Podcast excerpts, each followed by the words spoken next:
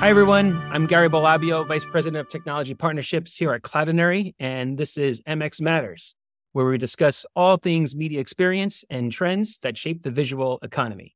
Today, I am happy to be here with Johan Bostrom, co founder and CPO at InRiver, to learn more about InRiver and its business. Johan, welcome to the show. Thanks for being here. Thank you so much, Gary. Thank you for having me. So, first thing, it would be great if you can just give a little bit of a background on InRiver, who you are, your mission, and how you help customers. Yeah, for sure.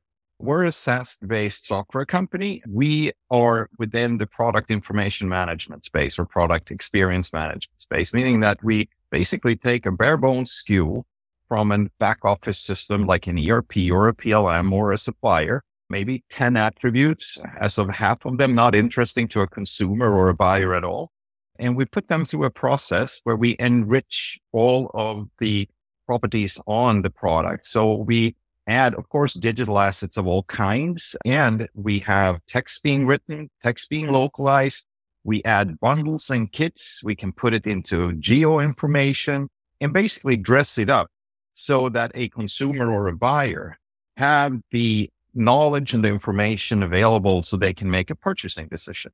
So we basically do that as fast as possible and as complete as possible. And then we publish it to Amazon, to e-commerce sites. We do printed catalogs. We can do point of sale solutions. We can do integrations with configurators, all depending on the industry that the customer is in. Can you talk a little bit about the motivation for founding the company and what was the problem that you saw in the market that you thought drove the need for a company like InRiver to be in the market?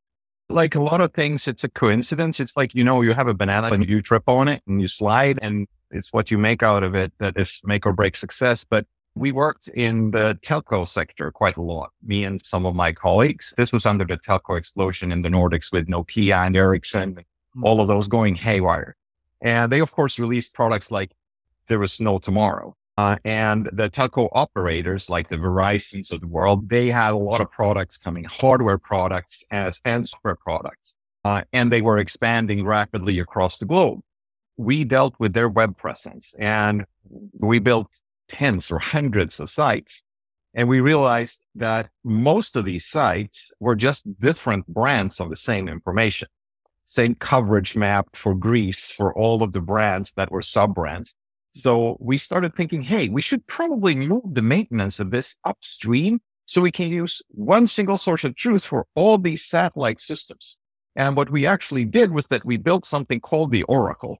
And the Oracle was a PIM. We didn't call it a PIM back then. Gartner hadn't invented the acronym, but today, looking back and connect the dots, it was a PIM that we built. And eventually we built that for quite a few customers, bespoke systems. But we saw the need in mid-sized manufacturing, especially, so we wanted to package it up as a product and go to market through a partner network. So we did, and that sort of became InRiver. So it was a partner first approach. Didn't realize that. Always. Uh, we've always had a partner first approach. I mean, we had a few years when we did our own implementations and we had some partners. In mm-hmm. 2007, we divested all our consultings. The right thing to do at the wrong point in time is 2008 wasn't a fun year for anyone, I think. But given what we have done after that, it's been really good to have a strong foundation in a partner network. It gives us and our customers way more reach, way more knowledge about different systems and industries. That's very beneficial to the whole ecosystem. So we truly appreciate our partners a lot because we are in a very good symbiosis with them. Well, as a guy on the partner team at Cloudinary, I definitely appreciate hearing that for sure. So just from a product standpoint, I mean, it's clear to me what the problem is that there's a lot of information, a lot of assets that go along with any product that you're trying to sell in the market. There's all sorts of written documentation, there's images, there's videos, there's demos, there's all sorts of stuff. So clearly being able to organize that is pretty critical for an e-commerce provider. Are there any real world use cases or examples that you can provide to help the listeners understand or conceptualize the importance of a PIM a bit more? The problems are a little bit different depending on industry. If it's, let's say, an industrial manufacturer, they typically sell equipment. Equipment is a solution that is configured to a certain customer. Let's say, take an industrial welding robot as an example. It gets designed and configured to maybe just weld one piece on a Volvo. That's what it does. Can't do anything else, but it's perfectly aligned with the Volvo. That will have a life cycle that's probably 10, 15, 20 years. And during the life cycle, it will need parts. It will need accessories. It will need consumables. It will need service. So for them, uh, being able to sort of manage all this information, all the specification data, service manuals, spare parts lists, and have that available in maybe Salesforce Service Cloud so that they can service their customers, have it in Salesforce Revenue Cloud so they can configure the solution, have it available in Salesforce Commerce Cloud so they can sell the parts so the customers can order them is very important. And we're talking about often millions of SKUs, hundreds of thousands of products, maybe with thousands of attributes, with hundreds of documents and videos and images. And of course, add to that localization. If you are a large company, you're likely global. So you need it in Japanese, in Swedish, in German, in English, in Spanish, and so forth. And the localization in itself is very tough when you have millions of records, hundreds or thousands of attributes. Mm-hmm. And then you have the fashion companies that we work with. For them, speed is everything.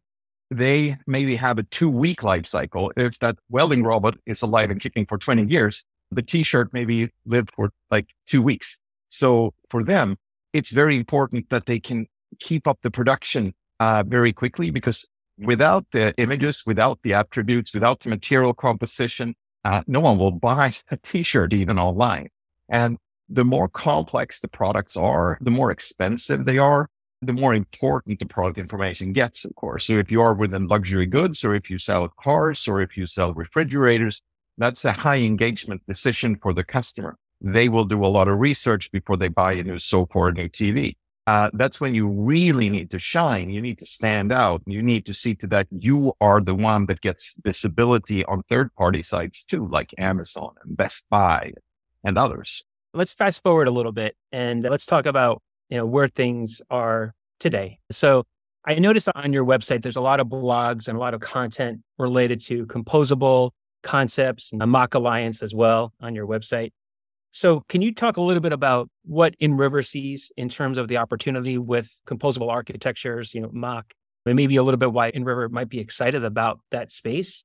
And how does the approach make sense even for brands as well to get access to those types of capabilities? Maybe even as it relates to DAMs as well as PIMs. Absolutely. I think it relates to all systems, actually, regardless of domain. For us, this is a no brainer approach. We've always had an API first approach. That's been in our DNA since day one.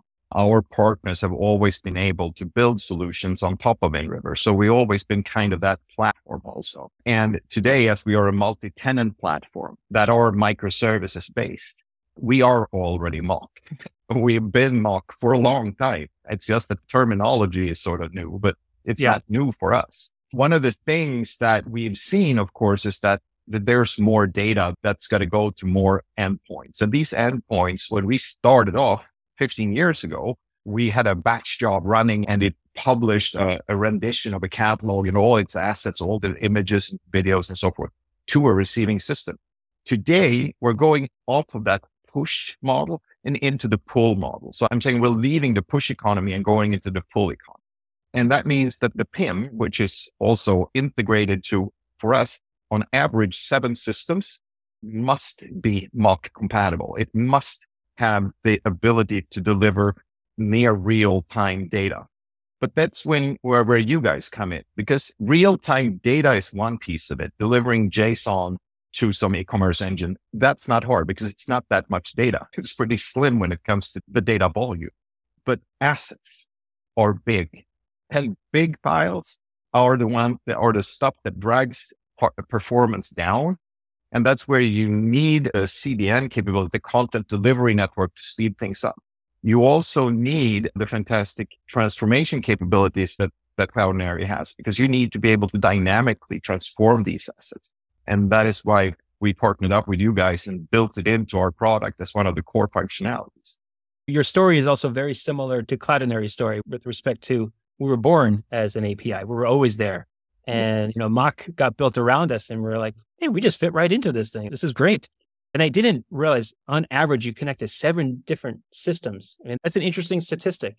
we need to keep track of that and we need to understand what the integration points are because if there's frequent integrations with certain systems, let's say SAP, it's not something that should be done in every implementation for every customer. It should be dealt with by us. We should support that out of the box. Whilst if it's an integration to a homebrewed system, well, there's only one customer probably in the world that, that will use it. And then it becomes a bespoke integration. But again, that needs to be simple. It needs to be fast so that we get deliver time to value as well. And so the need we have of delivering more integrations as well as our partners delivering integrations to our customers, uh, it's sort of the same need. And MACH is a very important piece of us being able to deal with that complexity that this integration creates because this ecosystem is growing. It's not like the integration points are becoming fewer, just growing in numbers and mm-hmm. complexity every day mm-hmm. integration for us is really key and we're focused, laser focused on building better integration. That's interesting. I mean, are you seeing that you're connecting to more systems now than you were, you know, when the company was first started? And you see that growing? Oh, yeah. yeah. For sure. Look, 15 years ago, we connected to an ERP system and we got some SKUs from the ERP. We dressed them up and we published to an e-commerce solution and maybe to a printed catalog. And that was basically it. Today, we get information from ERPs, PLMs, OMS solutions, suppliers. There, there's so many sources. And uh, when we talk about the publishing, it's not only e-commerce, print anymore. It is point of sale solutions, product configurators, sales and service support systems, and of course, syndication to Amazon, Walmart, and Best Buy, and all the other retailers and marketplaces and large distributors and MRO procurement providers and all of those. So it's a channel explosion uh, right now, and it's going to continue to explode. And thus, this integration piece and being able to deliver near real time data is crucial. I'm just thinking about how much more that is to manage and everything for all of our customers, right? Across all these systems. It's incredible. Uh, yeah, you look at it like a matrix. I mean, you have a product. That product might come in 10 variations. That variation comes in 10 different sizes per variation. And then you have your languages and all the other localization that you need to do times every channel that you have. And all the channels will be different. Some will want five images, some want three. Some require a video. Some want a certain set of attributes, some want another set of attributes. So year over year, our data model, the number of attributes per product or per SKU grows 9%.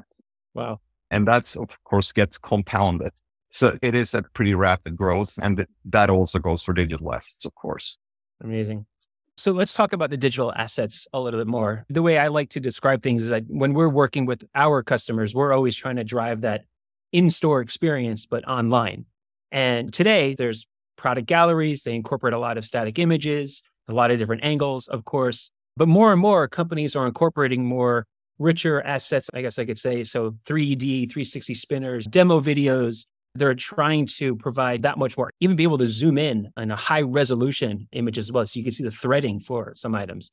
I'm just curious to get your take on brands incorporating and leveraging those types of assets. And also, like, how is InRiver helping to support that and brands taking advantage of those types of, of assets? Very good question because it's one of the reasons that we like the partnership with you.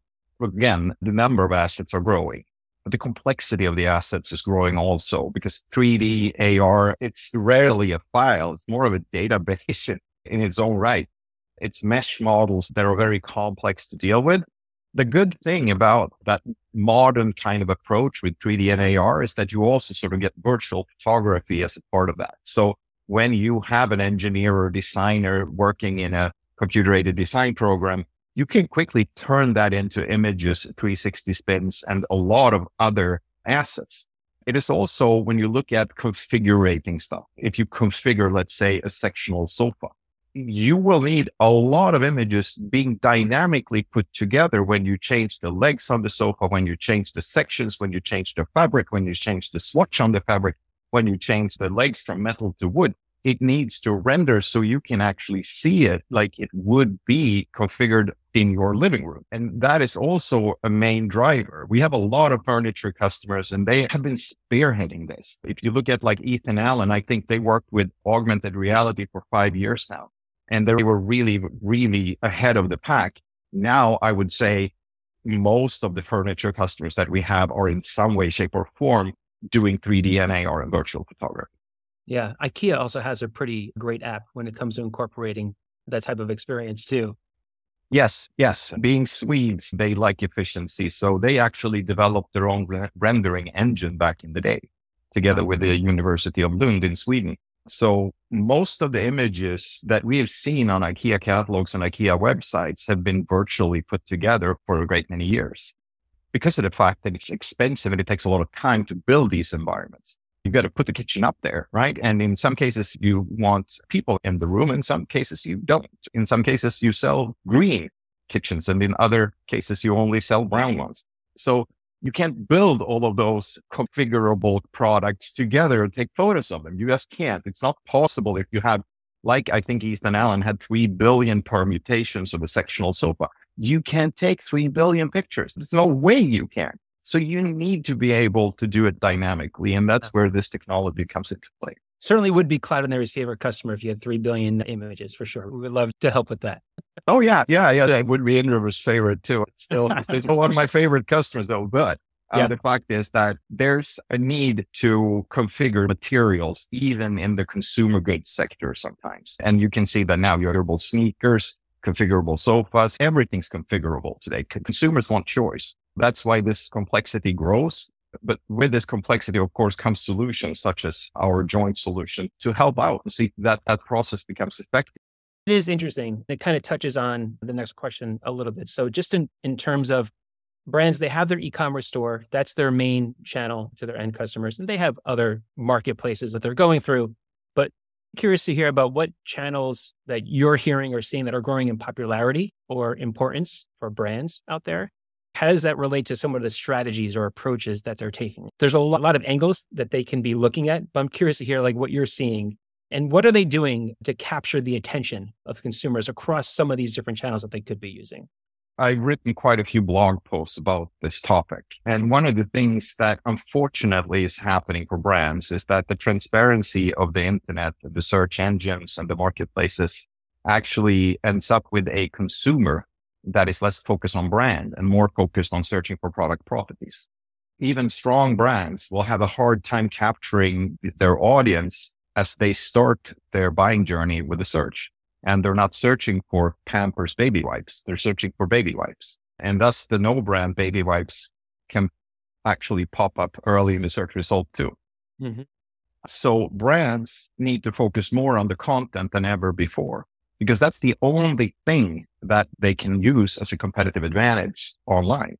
And when you have great content, you're likely to be very visible on the marketplaces, on Google, and of course, not in retailer sites and so forth. Being on page three of Amazon is not a good place to be. It's not a good place to be at page three of Home Depot either if you sell do it yourself goods. So you got to have that visibility regardless of how strong your brand is. So I think brand is still important. Brand's always going to be important. We just discussed brands of watches before we started recording, right?